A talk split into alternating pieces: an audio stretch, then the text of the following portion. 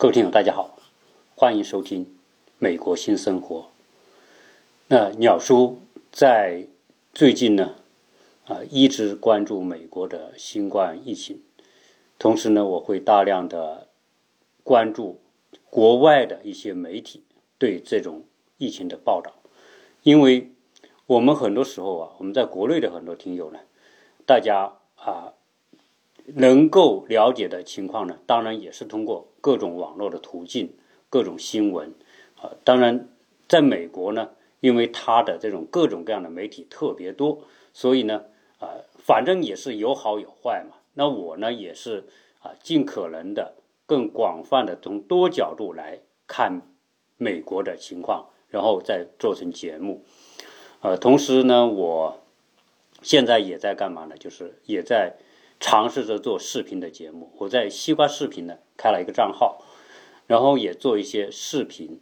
那这些视频呢，呃，和我们现在在做的这个近看美国的这个音频节目啊，可能有不一样啊。当然内容上有些是有交叉的，但是呢，啊，在形式上是有很大差别。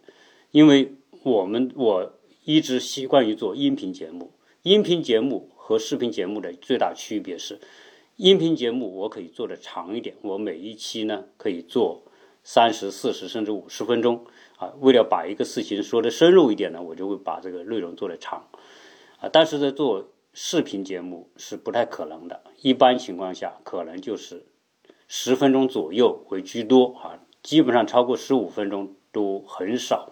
这也是说，因为这种时间碎片化。的原因，所以这种媒体的形式不同呢，我的做法也不同，所以欢迎大家呢去收看我在西瓜视频上的那个，呃，叫“近看美国”吧，大家就搜一搜，你搜“近看美国”或者搜那个“白眉鸟书”，看能不能搜到哈，因为啊，作为新开的节目嘛，啊，有些节目呢还有挺多人关注的，就是说我有个节目一出来一天。就三万多人阅读，那我在喜马拉雅呢，啊，有时候，呃，两年也达不到三万人点击我某一期的节目，所以这个效率是不一样的，啊，当然我仍然也不会不会说放松对喜马拉雅节目的这个制作，当然在这里呢，我更要拜托每一位听我节目的听友，啊，你在听完我节目之后呢，能够帮我转发。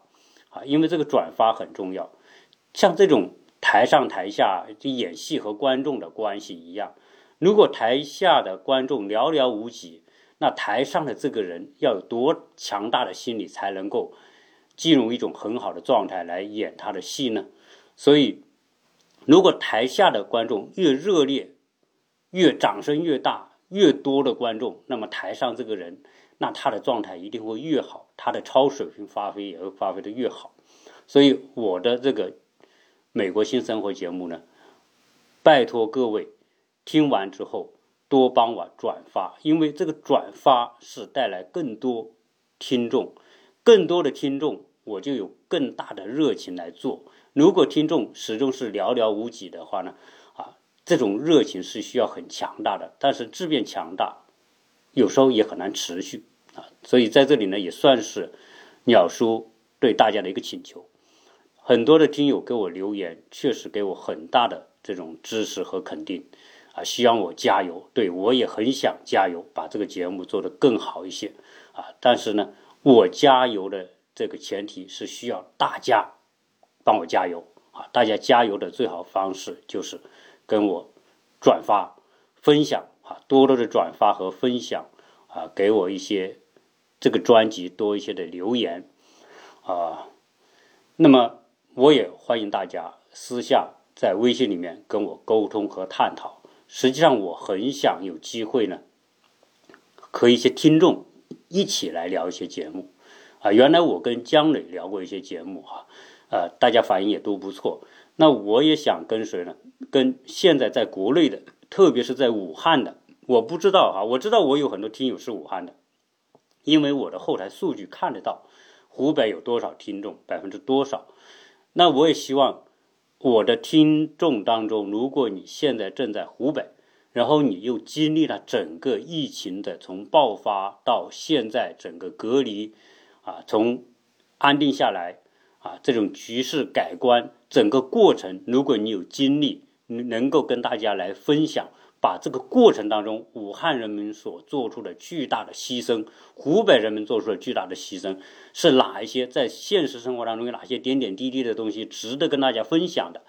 我真的很希望你可以跟我私下的联系，在微信里面跟我沟通，然后呢，我们一起通过连线来做节目啊，通过微信就可以做节目。啊，你虽然你现在此时此刻可能你还在武汉，还在隔离当中，也不影响跟我一起做节目，而且这种会更加真实，让全世界的听众都能够知道武汉人民是多么的不容易啊！这算是我的一个请求啊，也希望大家呢，你可以跟管理员联系，跟我联系，在微信里面都可以联系好，我们协调商量好。话题的内容之后呢，我们就一种很轻松的，就像老朋友聊天一样啊，跨过太平洋，我们也可以通过聊天来做这种节目啊，让全世界知道武汉人们多么不容易。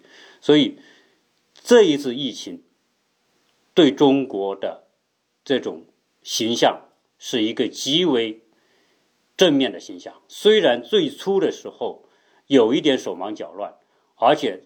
很不幸，这个是这个疫情最先发生在我们国家，最先发生在湖北。但是呢，这件事情由于后面处理得当，可以说现在绝大部分的国家一边倒的赞扬中国，当然也有一些国家对中国仍然抱有很多的偏见，甚至一些歪曲。那我今天呢？来跟大家分享一下境外的媒体最近在报道啊，对这个疫情的报道。当然，这个报道呢，其中很大一部分是对美国的报道啊。境外媒体由于它有政治倾向、政治立场，有很多人是歪曲中国的事实，甚至歪曲中国的努力，甚至从一些细细枝末节当中去找一些所谓的材料或者视频来。来否定中国所做的努力，可能此时此刻我们很多听友，在国内的听友，可能也会认为说我们存在很多问题，存在很多瑕疵。是的，可能你们亲身经历，我在这里难以感同身受。如果我我有说的不当的地方，也希望大家谅解。因为什么呢？因为我现在在这里所看到的是。国内的情况总体在朝好的方面发展，但是相反的是，国外的情况在快速的恶化。这两者的反差对比，可能你不在国外，你感受不到。你此时你还待在中国，待在中国的时候呢，因为你身边所看到的那些东西都有很多不如意。但是呢，如果你看看现在的伊朗的情况啊，伊朗现在有。二十多个国会议员感染，已经有议员当选议员已经死了，副总统感染，最高领袖的顾问都感染死亡，大使感染死亡啊！大家可以看到，法国的国会议员也感染，很多高官、市长、什么副总统等等那些高官都感染，这说明什么？说明现今天的这个病毒。他是不认人间的君王的，不管你是什么地位、什么身份，你多有权利、多牛逼，对他来说狗屁都不是，啊，他是一视同仁，能够进攻的就进攻，能够把你屠扼杀的就扼杀，这就是今天的病毒，啊，所以在这种情况之下，我们看到美国的媒体所爆出的一些东西，反映什么呢？反映出了美国的。官方由于他的那种时间差呀，就是说这个疫情最早是在中国发生的嘛，美国一开始是隔岸观火嘛，落落井下石嘛，很多时候是站在指指点点，说你这个做的不好，那个做的不好，你信息不透明，这个这个方法不对，那个违反人权等等，说了好多这种东西，但是现在我们来看看美国，美国呢最近有一些报道，那都是一些关于高官的面对这个疫情的一些反应。我觉得，我我真的觉得，就是说，这一些这一批的美国的高官。在这个疫情面前，如果要给他评分的是，一定是不及格啊！为什么不及格呢？我我举几个例子，这个蓬佩奥大家知道了，这个是川大大的这个直接的这种打手，对吧？到处全世界制裁这个制裁那个，山东这个制裁那个，山东那个制裁这个，对吧？啊，这个到欧洲，所有的他的盟国全部游说过，打压华为，不能用华为等等，那就是这个人干的。这个人原来是中央情报局出身的，啊，这个人今天的很多行为表现的极为没有水准。他在 CNBC 美国的一个全国性的一个广播网对话采访的时候，人家就问到为什么现在美国的这个疫情防御情况这么糟糕？啊大家都知道，我们前面的也提到过，美国的 CDC，美国的疾控中心现在基本上就是属于不说撒手不管吧，他就无能为力啊。检测，他原来一直卡着，现在只有放松放宽啊。大家你各州你各自检各州的，然后呢，现在美国的疫情确诊人数我也不报了，原来每天还报一下，现在不报了。他只用那这个州有就 yes，没有就 no 啊，这就就等于是就是很把这样一个这么严重的事情，就就有点撒手不管的感觉，啊，那现在呢，这个配合着这种情况，可以看到 CDC 的一些职业的高层人士所表现出的担忧。那比美国官方要严重的多，啊，那蓬佩奥呢，在被人问到为什么你今天美国的防御这么糟糕的时候，他说出的话真的也叫让我大跌眼镜。他说，我们今天之所以在防御问题上落后被动，都怪中国提供的信息不足，而且提供的信息不完美，导致我们错判了形势。而且你中国过去提供的这种信息都是不透明的方式，不像我们这这么透明啊。结果呢，就是说，把这一切的责任就要就怪到中国。这个你可是国务卿，你可是代表美国的，说这个话，你这个话就是谁的话？就是川大大的话。那可见什么？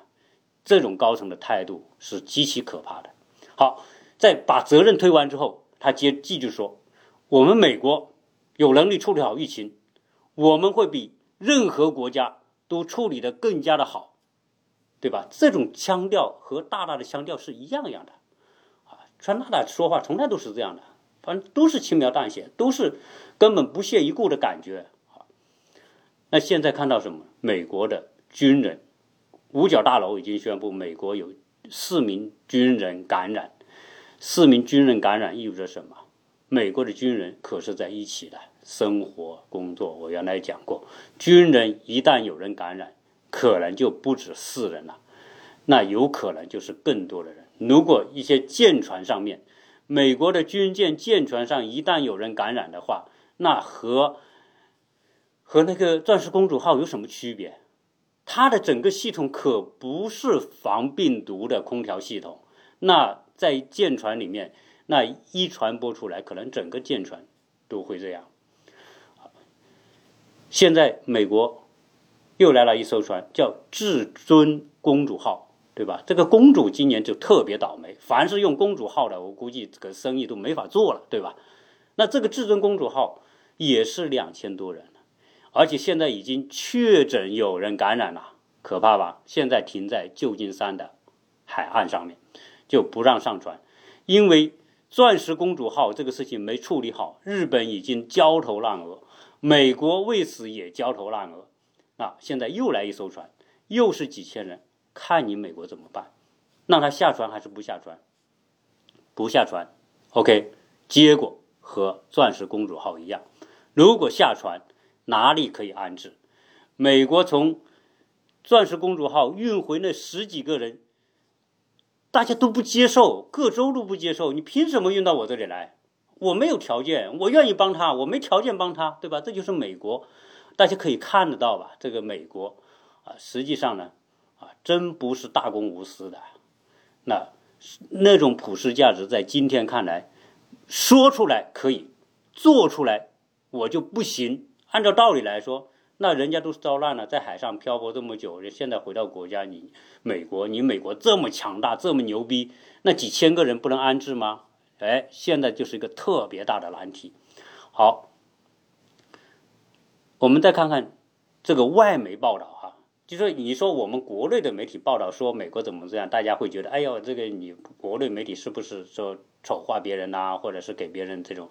那我现在说的是外媒的报道啊，这个外媒报道他们跟川大大的这种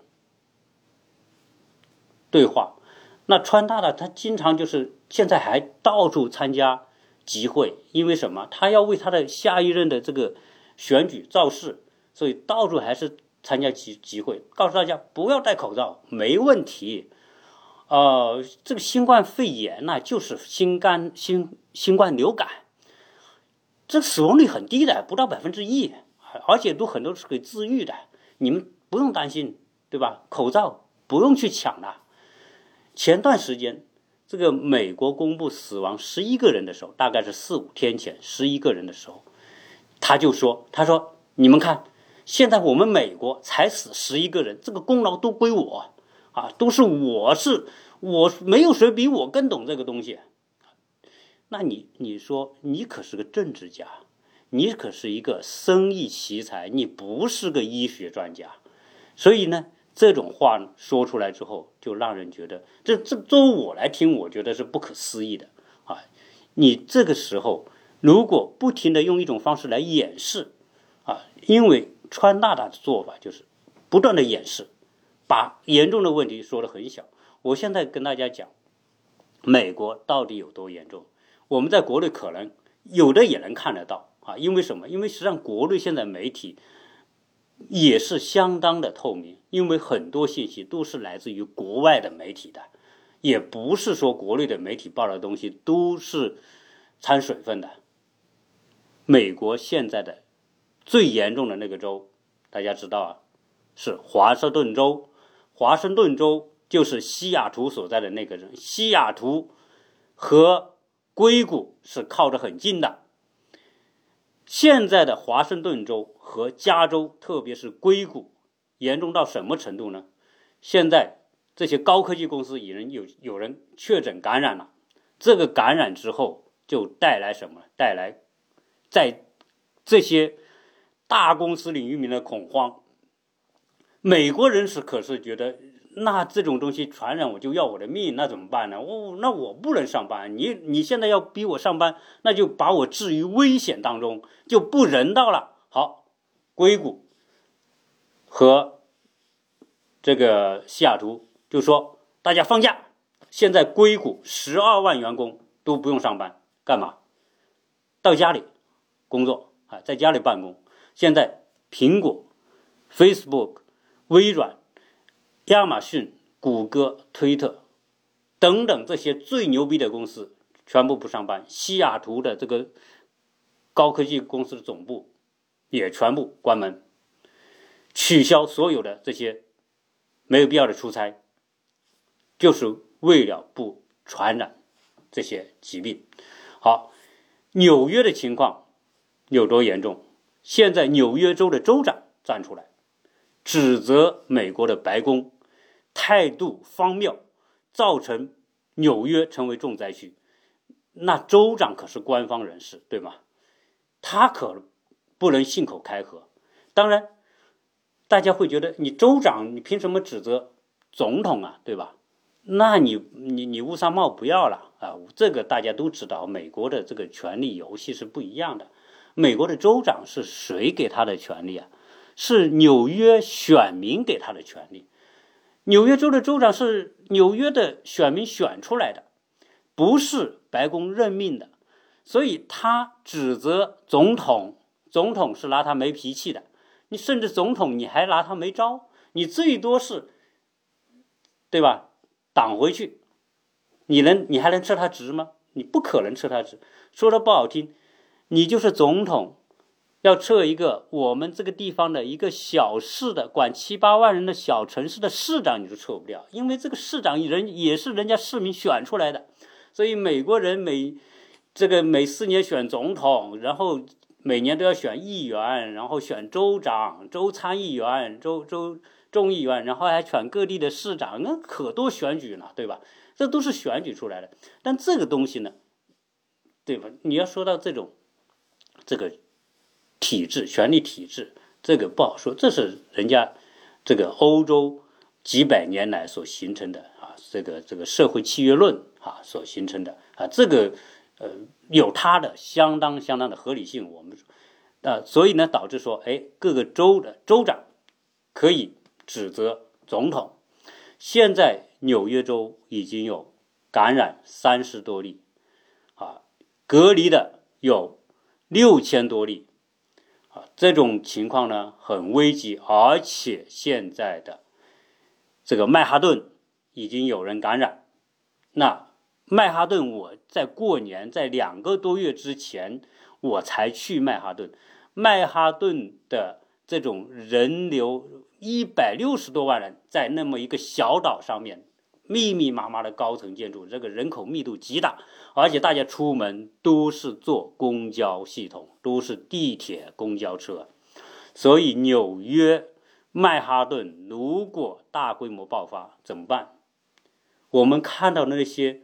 气势蓬勃的那些高楼，谁还进去？那美纽约要不要停摆？所以纽约州州长很生气，都是你国家的这些最高决策层掩饰问题、轻描淡写啊，使得老百姓也觉得无所谓，也觉得不会有事啊。那所以，如果曼哈顿一旦停摆，那可不是纽约的问题，那是全世界的问题。我们看到今天的股市，曼哈顿 （Wall Street） 华尔街就是世界金融的中心。如果曼哈顿封城，那些人肯定不用办公了，那就都是回家了。那这几几百万人就宅在家里，那有可能造成极大的。这种停摆的状态，现在美国的股市已经反映出了问题。什么问题？就是这些金融大鳄们、那些资本家、股票投资人、正这种金融投资人们，已经对这种美国疫情的形势极为不看好。所以很多美国老百姓，我身边的老百姓，人人都觉得美国这么先进，哪有什么问题？你们在夸大其词，你们这个，你们来美国没多少年，对美国根本都不了解，不了解美国有多牛逼、多强大，这点小 case，哼，我可不这么看。世界是平的，不要说在美国生活多久了，你生活了二三十年，就认为比我更了解美国多多少？是你可能看到你周边的情况是了解的多一点，但是从更加宏观的、多角度的，从历史跨度来看这个世界，我想我还是有我的这种考虑问题的角度的。今天早上我去送我孩子去参加一个课，他们是一个 SAT 的这个补习班。我进到学校之后吓我一跳，学校召集了好几百个小孩，在这个走廊上叫 volunteer 就清洁这个走廊。用那个消毒纸巾在擦那个墙面，我也不知道为什么他要召集这么多孩子集中在一起。因为我们这个州、我们这个县、我们这个附近就有人确诊感染，那这个情况下，学校为什么这么麻痹？为什么要让一堆孩子堆在一起？万一有一个孩子感染怎么办？病毒就像当初的日本鬼子，那他进村是悄悄的。他都是化妆的，他都是不让你知道的。现在这病毒要进入了谁的身体，你会知道吗？连你自己都不会知道，他就悄悄的进来了。如果我们的其中有一个孩子感染了，他在密闭的美国的学校，好是很好了。空调了，中央空调，夏天热不到，冬天冷不到，但是那是密闭的空调系统，如果有人感染，那和那个船没什么区别。这就是美国的状况，他们这么麻痹，这么多孩子在一起，啊，所以我是对这种情况是极为担心。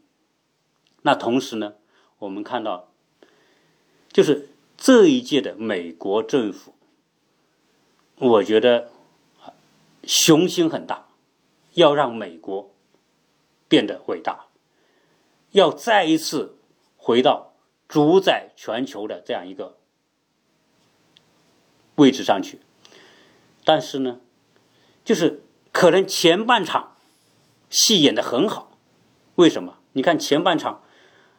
这个川大大上台之后，向全世界贸易战，向全世界要回保护费，认为全世界都不公平，对我不公平。美国要获得公正的对待，就是你们都得给我好处，而我要的是我的，你们该给的也要给到我。全世界都要让美国再次伟大。但是，当这个疫情一来的时候，就发现。他可能是搞经济的高手，把股票推推推推推到两千九百点历史新高，是的。但是他不知道这个悄悄的病毒来了之后，这个病毒，我个人更觉得更像什么？更像原来有个电影叫《外星人入侵地球》那么一种感觉。这个病毒呢，它可不是人类的东西，它是另外一个世界的东西，它来到这里。它可是把所有的人类都当敌人，他不说当敌人，我就是那种生存状态，我就要进入你体内，破坏你的系统，最后让你这个这个得肺炎，你就死掉，这是他们的这个本能。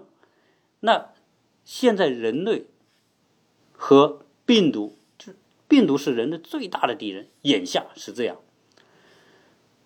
各国的领导人、政府要做的是承担起自己的责任。但是呢，如果我们再看看这个川大大的说话，你就会觉得特别有意思。他说什么？他说：“我们现在这个 CDC 啊，我们这个这个检疫能力不足啊，是谁造成的？是我的上一任奥巴马总统造成的。他在那个时候就把这个检疫的这个系统全部都给他荒废掉了。”所以呢，导致我们现在这个检测能力不足。大家会想想，这是猴年马月的事情呢。人家奥巴马当政的时候，可是搞了全民健保啊，让中低收入的人都有条件可以去看病了。你现在把检疫检测能力不足归罪到奥巴马，那那太不。负责任了，对吧？就是太能推卸责任了，就是你你满嘴跑火车可以跑，但是你不要跑到，都跑到这个这个哪里去了，对吧？那你说这个东西，他这个话说出来，那不就自己给自己打脸吗？全美国的媒体和舆论现在可以说，原本美国的媒体就不待见川大了啊，就是一直就是说他坏话的啊，所以现在川大了呢，就是以全美国的这种。传统媒体为敌，所有的媒体都叫假新闻，是 lie，这人民公敌等等。然后呢，说这个民主党是最坏最坏的哈。现在民主党和这个假新闻一起夸大我们美国的疫情，我们根本没那么严重，我们都是可控的。我们接下来一个星期可以检测一百万例，还有什么担心的呢？大家都不用担心。那所以川大的这个话一说出来之后，美国媒体一片哗然。那那所以我觉得啊，就是这个真相啊，这个本来面目就一层一层在暴露。那那他的后半场，这个川大大的后半场啊，是极为极为不妙的。我在前几期也讲到，疫情不能得到有效控制，股灾一定会继续下去。那么他前面两三年通过他的那一套方式所所榨取全世界的好处，所推高的股市就不复存在了，因为任何东西在人的生命面前都不堪一击，没有了生命，什么都是零，对吗？所以呢，今天我们你说美国现在干脆就不报了，至于有多少人感染了都不知道，对吧？那你还你还指责别人给你提供信息不准，你自己都不敢公布信息，所以我觉得这个如果把今天的新冠危机当成一次危机的话，曾经川大大说我要成为史上最伟大的总统。对吧？我已经有钱了，我就是要让人们对我这个丰功伟绩、歌感恩戴德。但是现在看来，有可能他成为美国史上最受人指责的总统，是因为他没有珍惜美国人民的生命。过去美他受很多人的这个欢迎，他的在他的弹劾被。推翻之后，他的支持率创了新高。但是不好彩，新冠肺炎爆发，这个时候他表现的毫无章法，美国的情况快速的恶化，美国的股市，他辛辛苦苦用多少年所打造起来的美国的股市这张王牌已经崩塌了。这个时候他已经没有多少牌了。这就是他所面临的窘境。所以呢，政治啊，这个东西，只有你真的是把人民的利益当利益，我觉得这个领导人才是真正的领导人。那这是考验美国的领导人的最关键的时候。过去呢，他的一个口号就是“美国安全”。我要制裁这个，制裁那个，是因为你们都危害美国安全，甚至到制裁我们某一个公司，因为你危害美国的安全，危及美国的国家安全。这个话好听吧？很好听。好，国家安全是为谁？不是为你总统本人吧？是为全美国人民吧？是全美国人民选你出来的，对吧？你要为全美国人民的安全。好，那现在。病毒来了，全美国人民直接就置于病毒的威胁之下。应该做的是什么？是应该拿出行动来抑制、对抗病毒，对吧？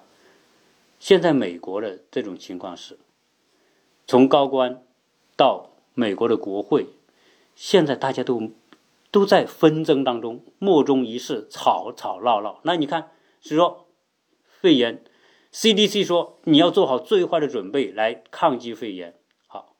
白宫说我要拨款，啊，拨款多少？二十五亿。那事实上，对于美国这种情况来说，二十五亿叫杯水车薪。所以后来就不得不赶紧修改、修改、修改、修改到现在我要八十五亿。事实上，八十五亿根本都没有用。对于这种疫情，钱是需要的。但不是唯一的，医疗的技术手段也是需要的，也不是唯一的。社会有效的管控是更重要的措施。如果不能够早发现，你就不能够早隔离，你就没办法治疗。中国可以说在面对这个疫情是做的相对比较好的。不说完美，那是不错的。为什么说不错？他有能力以快速的强力手段先控制，就比如我先隔离，是吧？我先发现，我先大量的筛查，我发现，发现之后，我大量的收治病人，以最短的时间建医院、方舱医院。现在武汉的十五个方舱医院，一个方舱医院可以多少人？那那好几万人就。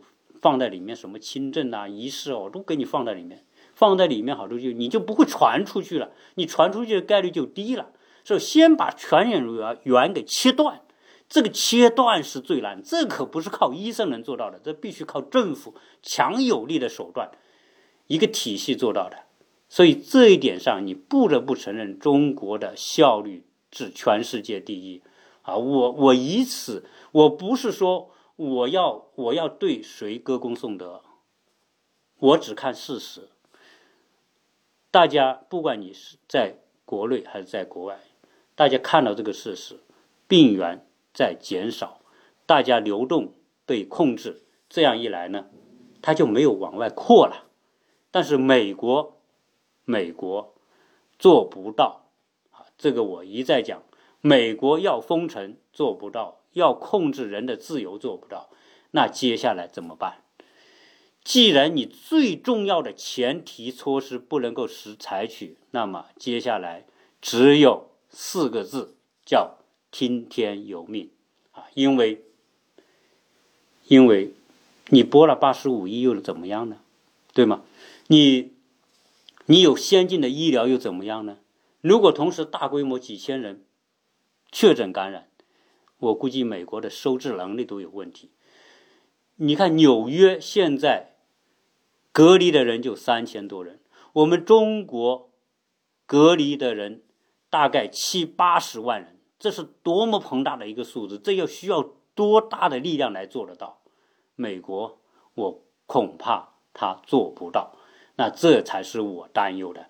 我是杞人忧天，我也希望我是在这里多此一举。但是从逻辑的推理角度来说，那个结果。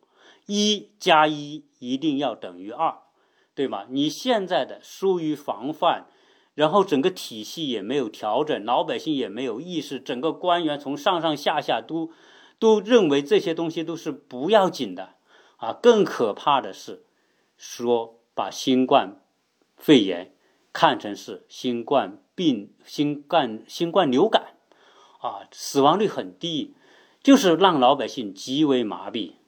啊所以，所以这就是我想说的，啊，那今天呢，再跟大家分享到我所看到的美国媒体对美国官方的这些做法的一些相关的报道引发出来的我个人的感触啊，就这么多，呃，希望听友们在听完之后，最少每个人帮帮我转发几。几期节目转发到你的各个的社交媒体、微信、朋友圈等等等等啊！我在此呢感谢大家。我希望我在这里唱戏有更多的观众、更多的听众，那这样呢我就会更加的有热情和激情来做我的节目啊！谢谢大家给我的捧场，谢谢。